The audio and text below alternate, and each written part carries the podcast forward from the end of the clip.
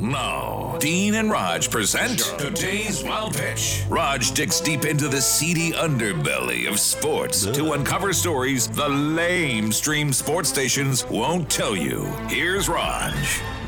Golf fans are excited about the return of Tiger Woods, who birdied the final three holes to shoot a 2 under 69 in the opening round of the Genesis Invitational. It started out on a rough note, however, when the announcer introduced Tiger on the first tee box in his ever so proper and pretentious voice. Tiger responded by hocking a loogie.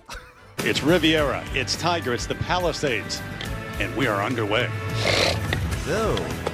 We're underway, D. you know, I was trying to find the story, so I Googled Tiger spitting on the golf course, and there are several videos on YouTube of him Oh, doing yeah. it throughout his career, which I don't think is a big deal. I've been known to urinate on the golf course. Oh. That's today's wild pitch.